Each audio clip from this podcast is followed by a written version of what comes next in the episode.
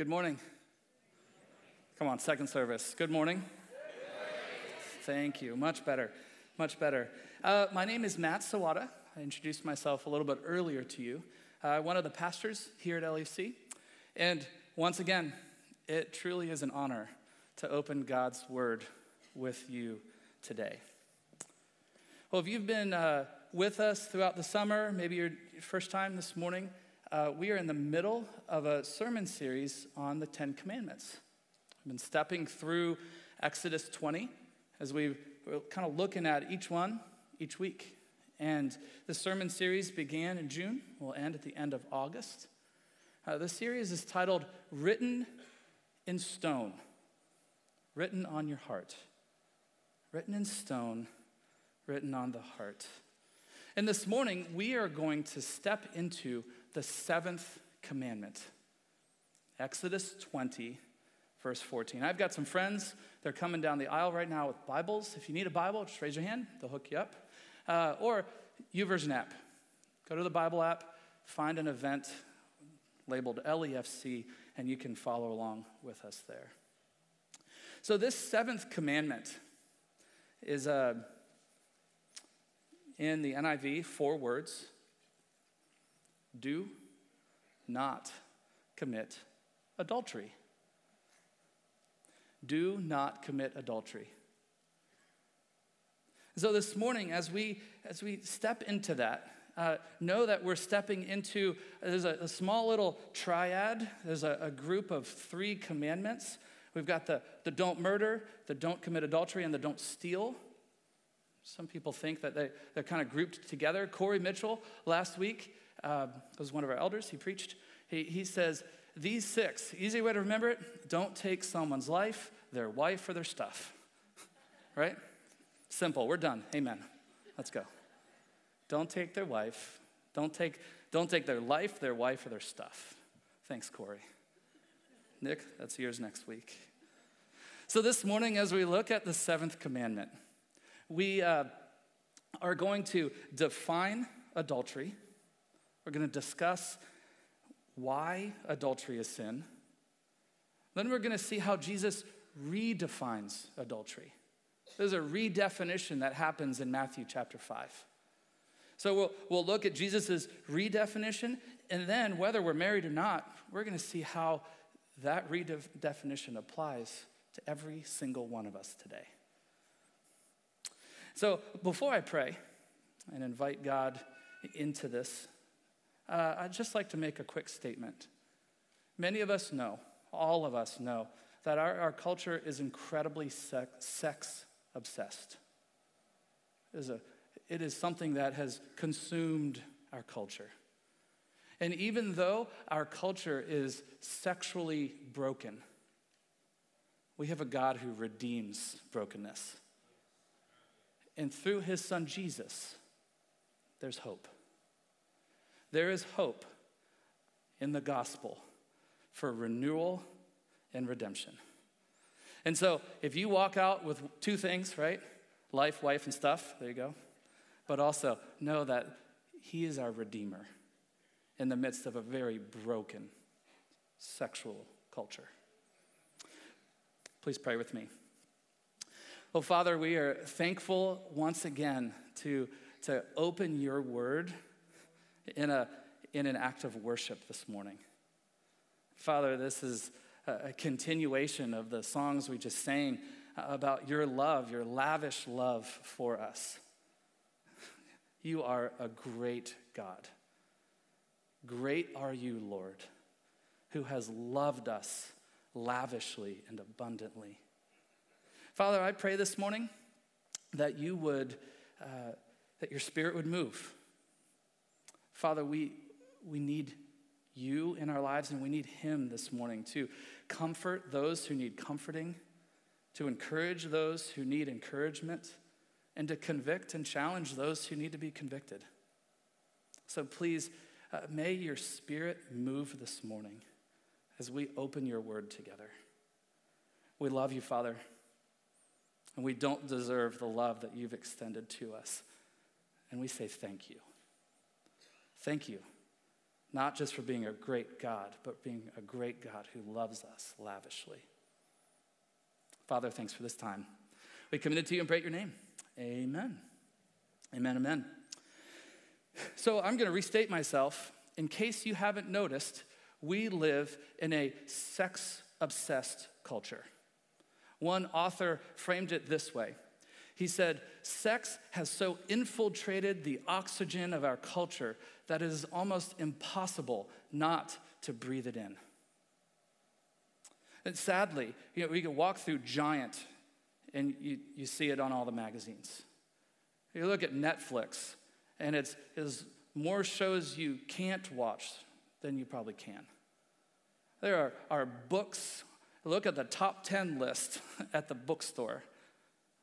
I, I haven't done it, so I, I, shouldn't say that. But look at that and, and see, they're probably filled with books that are sexual in nature, they're sexually implicit. This is a reality of our culture. And unfortunately, very little of the conversation on sex within culture is good, true, or faithful to the design of the Creator. Very, actually, probably none of it is true, faithful, or good in reflection of who's created it. The beautiful gift of sex has been distorted. There's a distortion. And as we begin this morning, speaking on Exodus chapter 20, verse 14, I think we have to ask a pretty important question. If that command tells us to not commit adultery, I think we have to ask the question what is adultery? He's telling us not to do it. We need to discern what, what, what actually is it. Uh, so Webster tells us this strictly defined. Adultery is strictly defined as sexual relations between a married man and a woman who is not his wife, or sexual relations between a married woman and a man who is not her husband. In other words, adultery is two persons who are sexually involved, not married to each other, and one of them actually is married. That doesn't mean uh, premarital sex is, is okay. That's called fornication in Scripture. But adultery is a term that speaks specifically to the breaking of marriage. Ray Fowler, he's a pastor, uh, author, says this Adultery is a specific form of sexual immorality that directly violates the marriage covenant. Directly violates it. You know, if you're anything like me growing up, uh, I would hear these 10 commandments. I called them the top 10. These are God's top 10. Uh, and as a third grader, as an elementary schooler, I always wondered, why is, why is this a commandment? Right? I could understand uh, the first two or three, right? God's got to be God. Let's set God up. God, let's God be God. I understand, like, hey, don't, don't kill somebody. Murder is bad. A thief, being uh, stealing, this is bad. Like that, those were easy for me as an elementary schooler to understand. But it was a little harder for me as an elementary schooler to understand why is why is why do I have to honor my parents? Like why is that a top 10? And then as an elementary schooler, understanding why is there a commandment on adultery? Like what I just I couldn't wrap my mind around the importance of these two commands. And as I've gotten older, I realized that by giving the command, don't commit adultery, God is actually encouraging his people to do something. So it's one thing to say no to this, but by saying no, you're actually saying yes to something else. And in this command, Exodus 20, verse 14, he is really encouraging them to honor marriage. Hebrews 13:4, the author in Hebrews, I think hits the nail on the head.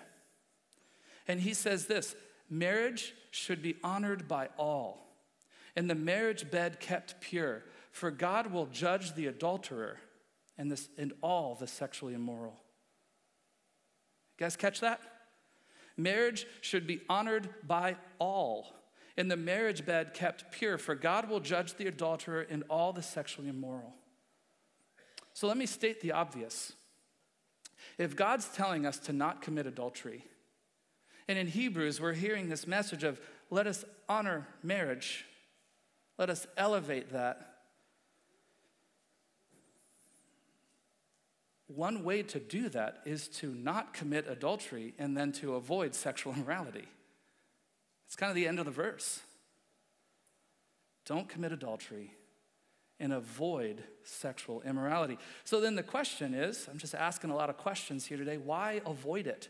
Why does adultery, why does sexual immorality dishonor marriage? I'm glad you asked. Well, first of all, adultery is a sin against God because God is holy and pure. We have a holy and pure God, amen? And that God, again, uh, does not agree with anything that is unholy or impure. Joseph got this.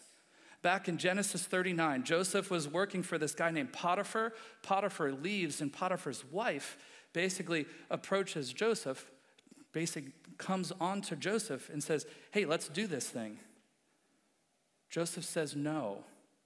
And his response in 39 9 of Genesis says, How could I do such a wicked thing and sin against my God? Joseph understood that adultery was sin because it was unholy and his God was holy.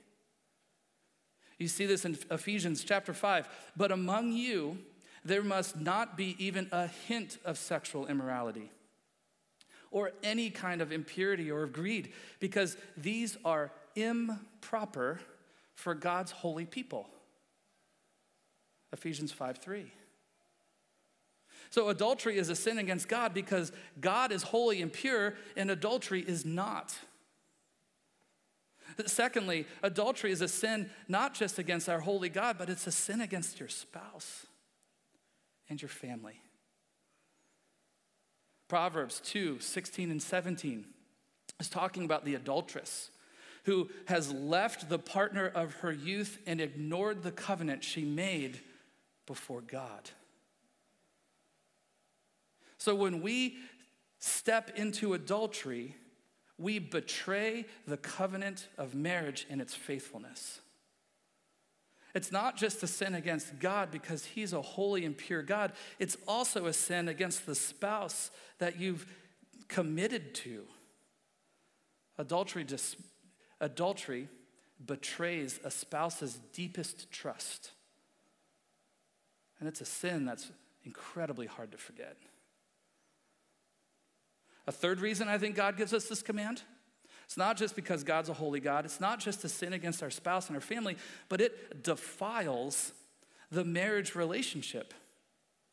Again, Hebrews 13:4, marriage should be honored and elevated by all, and the marriage bed kept pure. Marriage is meant to reflect the unity between God and his people, between Christ and the church in any sexual immorality, especially adultery, distorts this picture that God has given to us to understand this relationship. I think honoring marriage might be one of the best apologetics within today's culture. Best apologetics. One of the best ways to display and declare the gospel through this marital union right? God uses this union between a husband and wife to articulate the mystery of the gospel in Ephesians 5. He uses a ton of marriage language talking about Christ and his church, the bride. We see a, a marriage happen in Genesis, beginning of Genesis. We see a marriage happen at the end in Revelations. Revelation, sorry. And so, marriage is a theme throughout all of Scripture. So, what makes this marriage union so unique? What makes it, what makes it special? Well, one of the many reasons, there's a lot of different reasons, but I'm just going to poke at one. It's this term one flesh. This concept of two becoming one. This concept of uh, a, a selfless relationship of loving and serving each other, much like the Trinity, right? Marriage is two becoming one, Trinity is three in one God the Father, God the Son, and God the Spirit. All interact and relate in perfect submission, in love, in service to one another. Our union is, is somewhat similar. And so, this term, one flesh, then begins to, to answer the next question sex. What's the purpose then of sex? Is it enjoyment? Absolutely. That is a purpose of sex. It's not the only one. And I think that's where culture has gotten this wrong. If you only approach sex as a means for enjoyment, then who you do that with doesn't matter. They forget that, or maybe they don't know, but they ignore the reality that there are other purposes of sex. So, yes, sex is for enjoyment, but secondly, sex is for procreation. Be fruitful and multiply. God has created a man and a woman in such a way that they can create. That's a massive purpose of sex. I think there's also, is it more important, less important? It's for communication. You married couples know if you're not communicating well, it's, it's not easy then to enter into sex. It forces two sinners to have to understand and process and talk about stuff together. See, sex is about this union. Think about it. The last image we have of a pre fall reality is, is mentioned in Genesis 2:25. Right before Genesis 3 happens. And in Genesis 2 verse 25, Adam and Eve are standing there and they are what? Anyone know? Exactly. I'm assuming you said this. They are naked and unashamed. Naked and unashamed. To be created in the image of God is to be created into relationship with both God and others. We are meant for this intimacy. We are, are meant to be known with no shame. And Adam and Eve were able to experience this naked and unashamed reality with a spouse as well as with their father. And the fall in Genesis 3 shattered that. See, God created sex as an opportunity to enjoy this intimacy. He created sex as the, the coming together of two people emotionally, spiritually, as well as physically. That makes human sexuality different. It's human sexuality is actually a reflection of the Creator. Its very foundation is built on safety and security and love and trust and honesty. That's what it means to be known. Is there anything more intimate? Is there anything more vulnerable?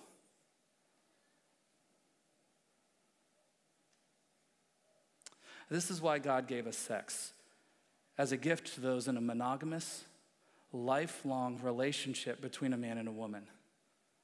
It's in that petri dish, it's in that context of a safe, vulnerable, intimate relationship. That this connection, this union, this one flesh reality can, can flourish. I wish someone would have told me this before we were married, Robin, my wife, and I. I wish I would have had this sermon 20 plus years ago. I wish someone would have explained that sex isn't just physical, that sex is not just about a release, it's about connection. It's a holistic connection. I'd even venture to say it could be even more of an emotional, spiritual connection than a physical one. I'm not saying it's not that, but I think it, you could argue that. Church, don't settle for the crumbs of culture when God has offered you a feast. Sexual sin distorts marriage. And as you can imagine, the relationship between spouses is dramatically distorted when someone else sexually enters the picture. If this is a reality that you've experienced, forgiveness is possible. There's so much grace, there's so much hope for a relationship that's been distorted by sexual sin. However, there are consequences for these actions. I'd encourage confession and repentance.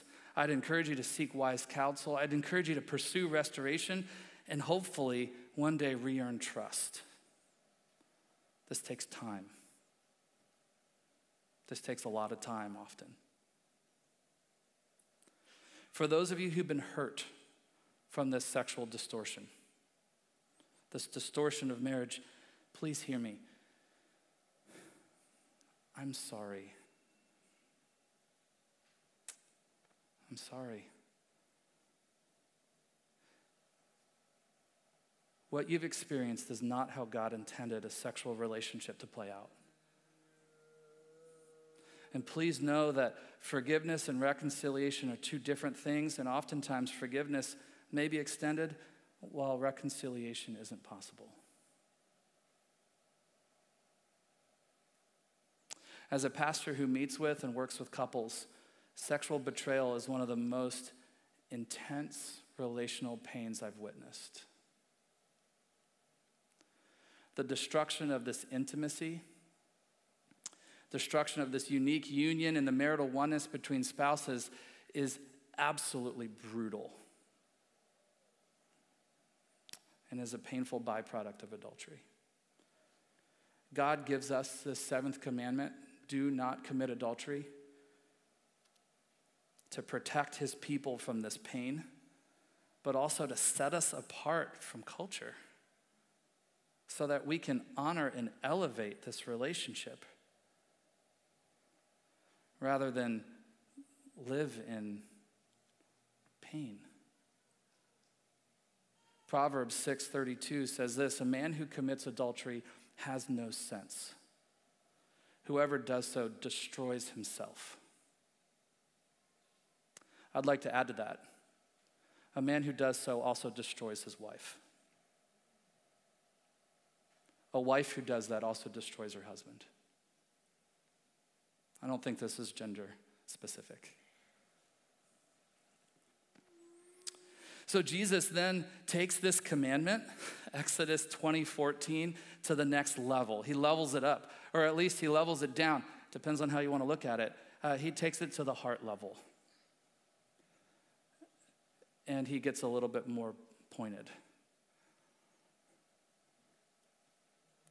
Matthew 5 27 and 28 says this You have heard that it was said, You shall not commit adultery. Okay, we've just spent 20 minutes talking about that. I got that, Matt. Jesus then changes. He flips the script and says, But I tell you that anyone who looks at a woman lustfully has already committed adultery with her in his heart. I tell you that anyone who looks at a woman lustfully has already committed adultery with her in his heart. So, just as we defined adultery a few minutes ago, I think we need to do justice and define lust. Adultery was sexual relations between two people uh, who are not married and one of them being married. Lust is a little different. Lust is, a, is an intense longing or desire, and it's usually sexual in nature. I've never heard someone say, I am lusting after that Snickers bar. This just doesn't happen. You might say, I want that Snickers bar. I desire that Snickers bar. Thank you. You're welcome. You're all now hungry. Uh, you, I've never heard someone say, I, Matt, I'm just lusting over that Coke. He'll say, I, I want that. I'm thirsty. I desire it. That Coke looks really good. You don't lust over these objects. lust is typically sexual in nature. Sexual impurity begins in the desires of the heart. Warren Wiersbe, commentator, says this. He says, Jesus is not, not saying that lustful desires are identical to lustful deeds, according, advocating that if a person lusts, they might just as well go ahead and commit adultery. That is not what he is saying, Jesus is saying. No, the desire and the deed are not identical. But spiritually speaking, they're equivalent. You guys catch that? The desire and the deed are not identical. But spiritually speaking, they're equivalent. I thought that was really helpful. The man Jesus describes in Matthew 5 uh, looked at the woman for the purpose of feeding his inner sensual appetite as a substitute for the act. Paul Tripp says Christ is saying that our behavior is more directed by what's inside us than the people and situations outside us. He's saying that the sexual struggles are inescapably struggles of the heart that physical adultery is simply the body going where the heart has gone long ago. And as he says in this, Christ gives thoughts and desires the moral value of actions. You don't cross the adultery boundary when you have illicit sex. You cross that boundary when you give your heart to thoughts and desires that are outside of God's will for you. So, a few thoughts here. The sermon isn't just for men, I think the sermon is for all of us. This sermon isn't uh, just for those who are married. I think this reality pokes at all of us because it steps away from a, an Exodus 2014 seventh commandment. And what Jesus does is now he makes it a first and second commandment. He's shifting this from adultery to idolatry. And I would venture to say that in most cases, sex isn't even the idol, self is. Because in those moments, it's what I want. It's what makes me uh, feel good. It's the pleasure, it's the control, the comfort, the power, it's the escape. It's the avoidance of something else, and I'm gonna find something here. So the idol isn't the image or the person or even the act. The idol's in us. And all of those things point back to self. It's in these instances that sex is the vehicle that feeds the idol within our hearts. And so sexual immorality is at the root both an idolatry issue and a heart issue. When we have taken it upon ourselves to meet our needs. We have distorted God's intended purpose for sex. God did not create sex to be about the individual. No. Sex is a kind gift of the Lord to a committed, married couple. It should be about us and not me. So, any sexual immorality distorts not only the relationship between spouses, but it distorts my relationship with my Jesus. If this is an idolatry issue, it's not just a horizontal marriage distortion, this is a vertical distortion. Right? Well, let's see what Paul says about sexual immorality. It's a fun journey. Colossians 3, verse 5. I can't get there. Galatians, Ephesians, Philippians, Colossians. There we go. Verse 5. Put to death, therefore, whatever belongs to your earthly nature. Here we go sexual immorality, impurity lust, evil desires, and greed, which is idolatry. So he's saying these things sexual immorality, impurity, evil desires, lust They are evil desires, and Paul is encouraging us to kill them. Put them to death. Why? Galatians 5. We know Galatians 5 for the famous verse, verse 22. Talks about the fruits of the Spirit, which are love, joy, peace, patience, kindness, goodness, faithfulness, gentleness, and what? Yeah, you know the song. Well, you're welcome for that. You'll be singing that all day. Um, but the verses before it, this is a song we don't sing. Right? Verses 19, 20, and 21, these are the acts of the flesh. So he's told us already to put to death these things. Why? Because they are fleshly in nature. The acts of the flesh, verse 19, are obvious sexual immorality, impurity, debauchery, idolatry, witchcraft, hatred, discord, jealousy, fits of rage, selfish ambition, dissensions, factions, and envy, drunkenness, orgies, and the like. Saying they're not only earthly in us, this is our flesh. These are fruits of our flesh. These are fruits of the idolatry factories that are in our heart. Why is this a big deal? Again, glad you asked. 1 Corinthians chapter 6, verse 18. Paul tells the church in Corinth, flee from sexual immorality. Flee from the, the earthly desires. Flee from the fleshly realities. Flee from sexual immorality. All other sins a person commits are outside the body, but whoever sins sexually sins against their own bodies. Do you not know that your bodies are temples of the Holy Spirit who is in you, whom you've received from God? You're not your own. You were bought with a price. Therefore, honor God with your bodies. Put to death, therefore, all that is earthly within you. For these are fleshly fruits in Galatians 5. And why are these two things bad? Because if you know Jesus, you've been given a gift of his spirit, and his spirit lives in you. It's this battle that's going on. It said, honor God with your bodies because your body is a temple because the Spirit resides in it.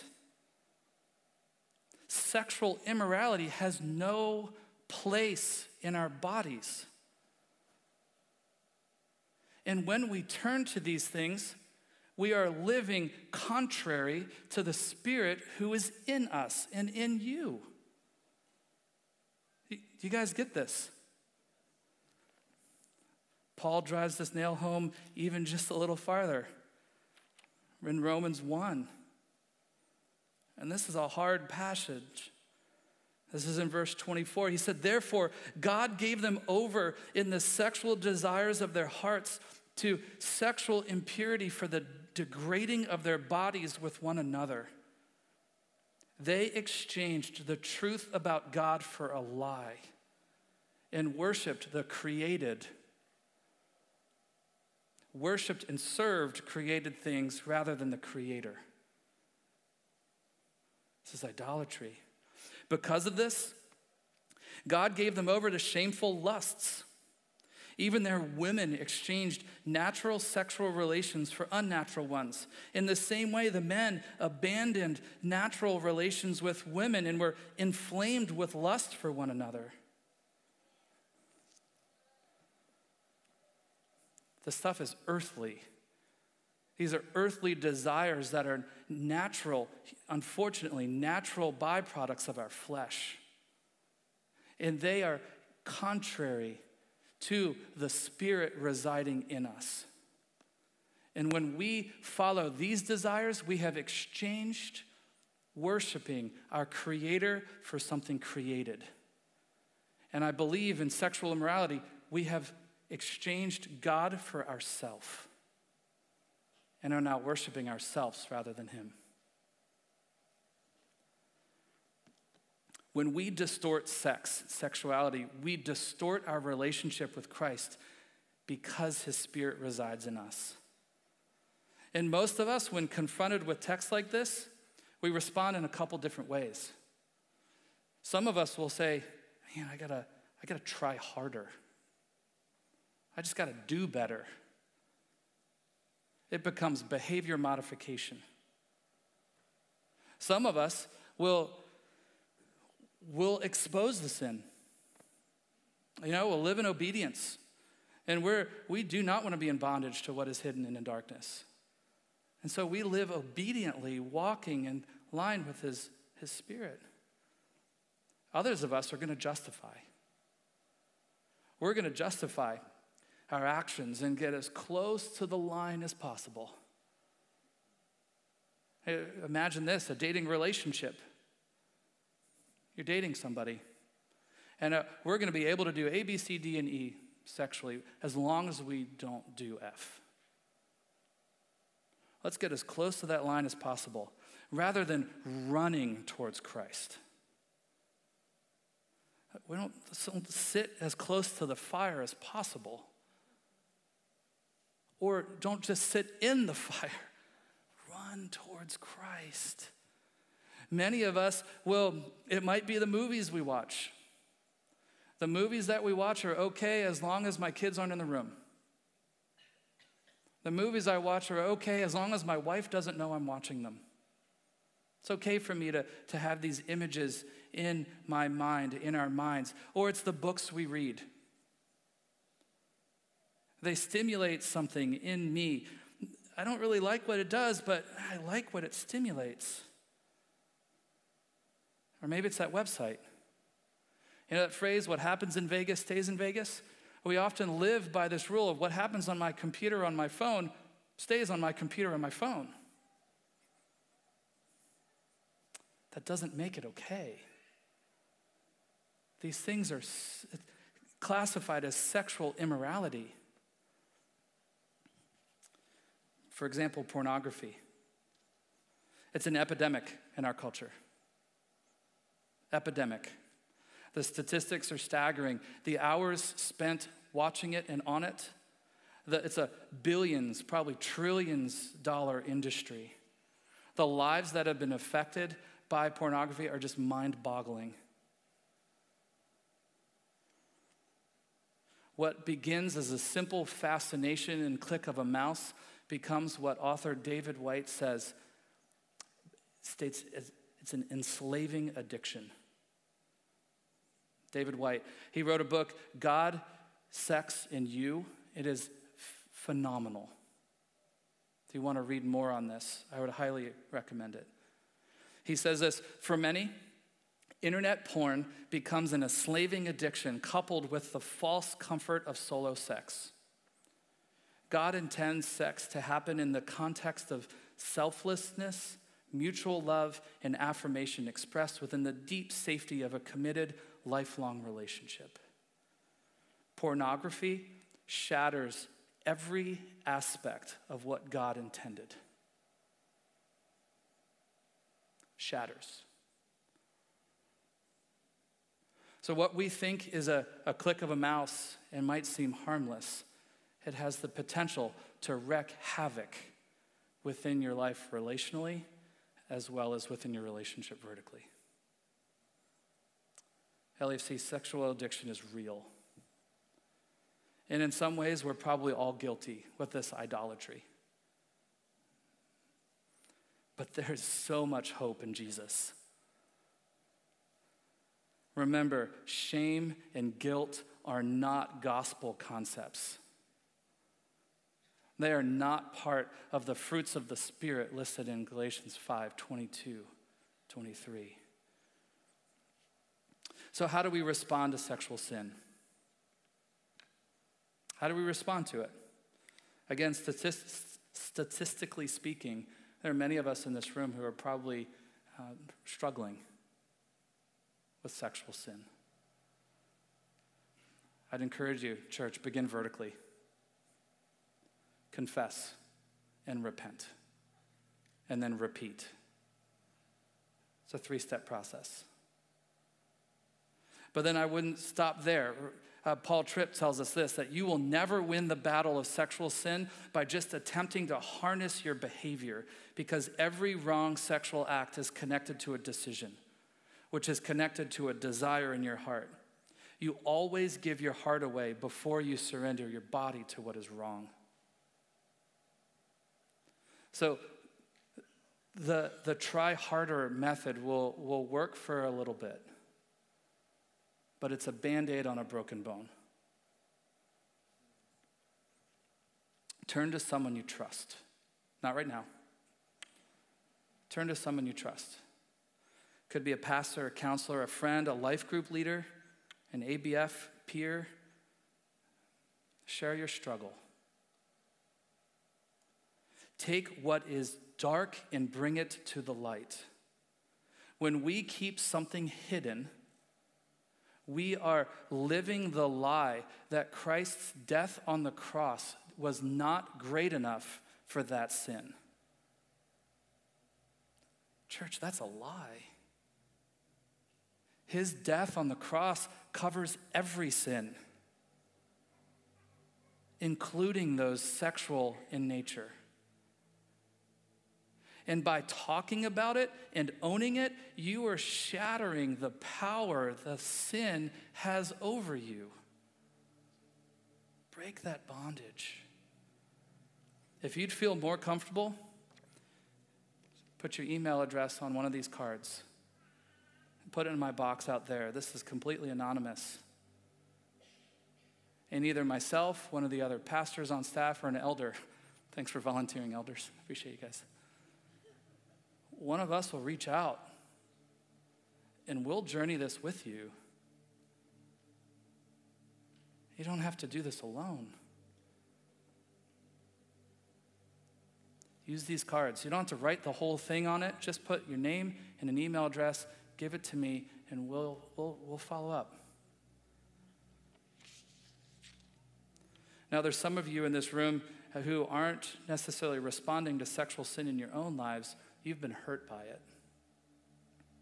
I spoke to you just a moment ago. You've been hurt from someone else's distorted, selfish view of sex. Again, please hear me when I say, I'm sorry. You are loved. And that was not what God intended. I can't begin to imagine some of the pain you've experienced. And you don't have to walk this alone. I want you to know that there is hope and healing. Please know that you are prayed for, you are loved, and you have advocates if you need them. So I've kind of nudged people to reach out and begin to process. What if someone comes to you?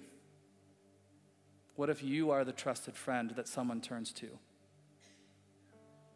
You're probably like, oh, Matt, thanks a lot. Let's take a page from Christ's book. Remember in John 8 when that, that woman was caught in adultery and she was pulled out, and you have all these Pharisees surrounding her about ready to stone her? First of all, I have no idea why they didn't pull the man too. I don't get that. But Jesus walks up and they try to catch him in a, contradiction, right? And what does he do? Starts drawing, just drawing in sand. And he says, Hey, you know what? By all means, go ahead and stone her, but uh, make sure that uh, if you have sinned, you, I wouldn't throw that stone. He basically gives them freedom to go ahead and do it, but, but says, hey, let those of you who have not sinned cast the first stone. And he continues to draw. If someone comes to you, I wouldn't just draw on a napkin. Don't steal that page from Jesus' book. But at the end of that, that little story, that interaction, um, nobody threw a stone. Nobody condemned her because they were just as sinful. If someone turns to you as their trusted friend, don't offer shame. Do not offer condemnation. Remember Romans, there is therefore now no condemnation for those who are in Christ Jesus. That's not yours to heap on someone else. They've taken a very uh, courageous step in sharing something that is deep within them. Friend, point them to Jesus, point them to Scripture. Remember, it's about identifying a sin, it's about removing it, and then it is replacing it with truth. We can hate what is evil and then cling to what is good. Be the mechanism that offers good. And realize that it's not your job to fix anything. That we are just walking alongside this person towards Christ. You are just a resource to help on the journey. Don't be Jesus, but offer them Jesus. So, addictions are real and they're complex. And I almost I hesitated giving action points this morning because of the, the vast variety of sexual immorality is out there in our culture. The what ifs I would imagine are just running in your minds. I'm, I'm sorry for that. There's not a simplistic answer. The simple answer is that this is all sin. Sin is underlying all of it. But in how that plays out, it is very complex. So, everyone, there's hope. Our God is a redemptive God. Our God is a God of redemption, and He is in the business of taking what is broken and bringing life back to that individual. Our God is in the business of healing. And more than any person, pastor, or counselor, I would encourage you this morning to turn to Christ. Lean into Him and receive the peace, comfort, and grace that only He can give. LEFC, let's be a church who counterculturally flees from sexual immorality and loves those who need it. Would you stand with me and pray? We'll close out with one more song. Father, we love you, we need you, and we are thankful for the life you've given us through Christ. Father, I pray for those this morning who are hurting. Father, I pray that your spirit would comfort. Lord, I pray for those who are struggling. May your spirit give confidence. May your spirit uh, be the one they listen to rather than the noise of culture. Father, help us to put to death these earthly desires, these fleshly, sinful natures, and turn back to you, fleeing from sexual immorality. Lord, we love you. We need you, and we're thankful for your Son. Thanks, Father. Amen. Only perfect example that we have of this covenant of faithfulness is in Jesus. So let's turn our eyes to that. Let's sing of his faithfulness to us and let's be moved to praise in response to him.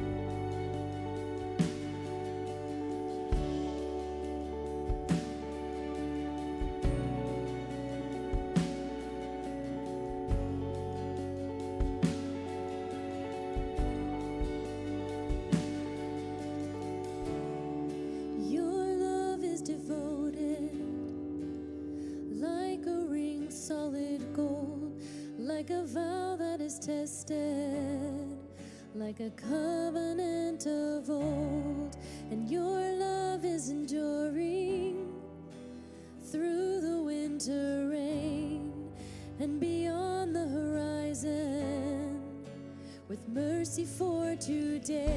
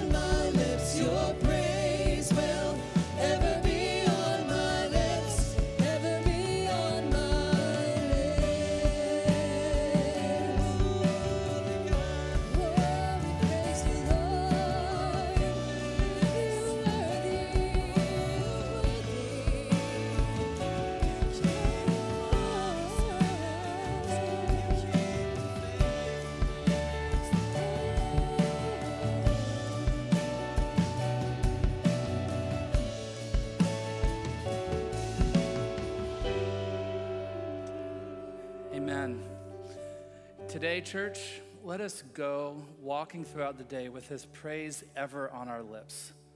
Let's allow that truth, that praise, to not just infiltrate our voices, but also our minds as well.